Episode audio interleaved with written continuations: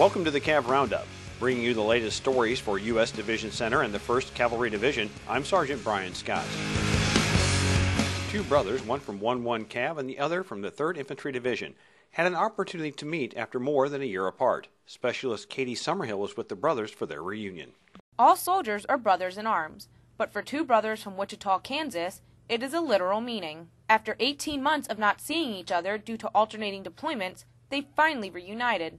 However, it wasn't in a Wichita living room, it was at Al Faw Palace in Iraq. Sergeant Kyle Zeller still had a brotherly reaction when he first saw his brother, First Lieutenant Ryan Zeller. Well, we were walking up and I seen you guys ahead of us, and I, I looked over at the major. I told him I was like, "He looks a lot scarier last time I saw him."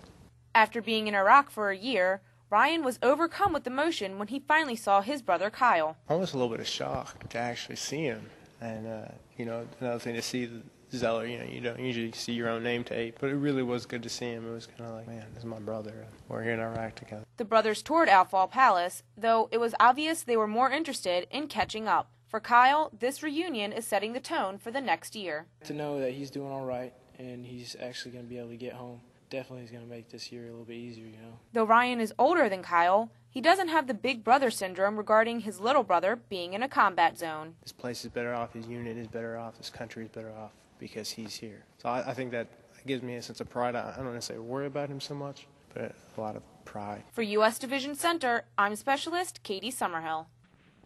Roll over, roll over, roll over. In a real world situation, it's the last thing you ever want to hear, but it's probably one of the best training opportunities you might ever experience.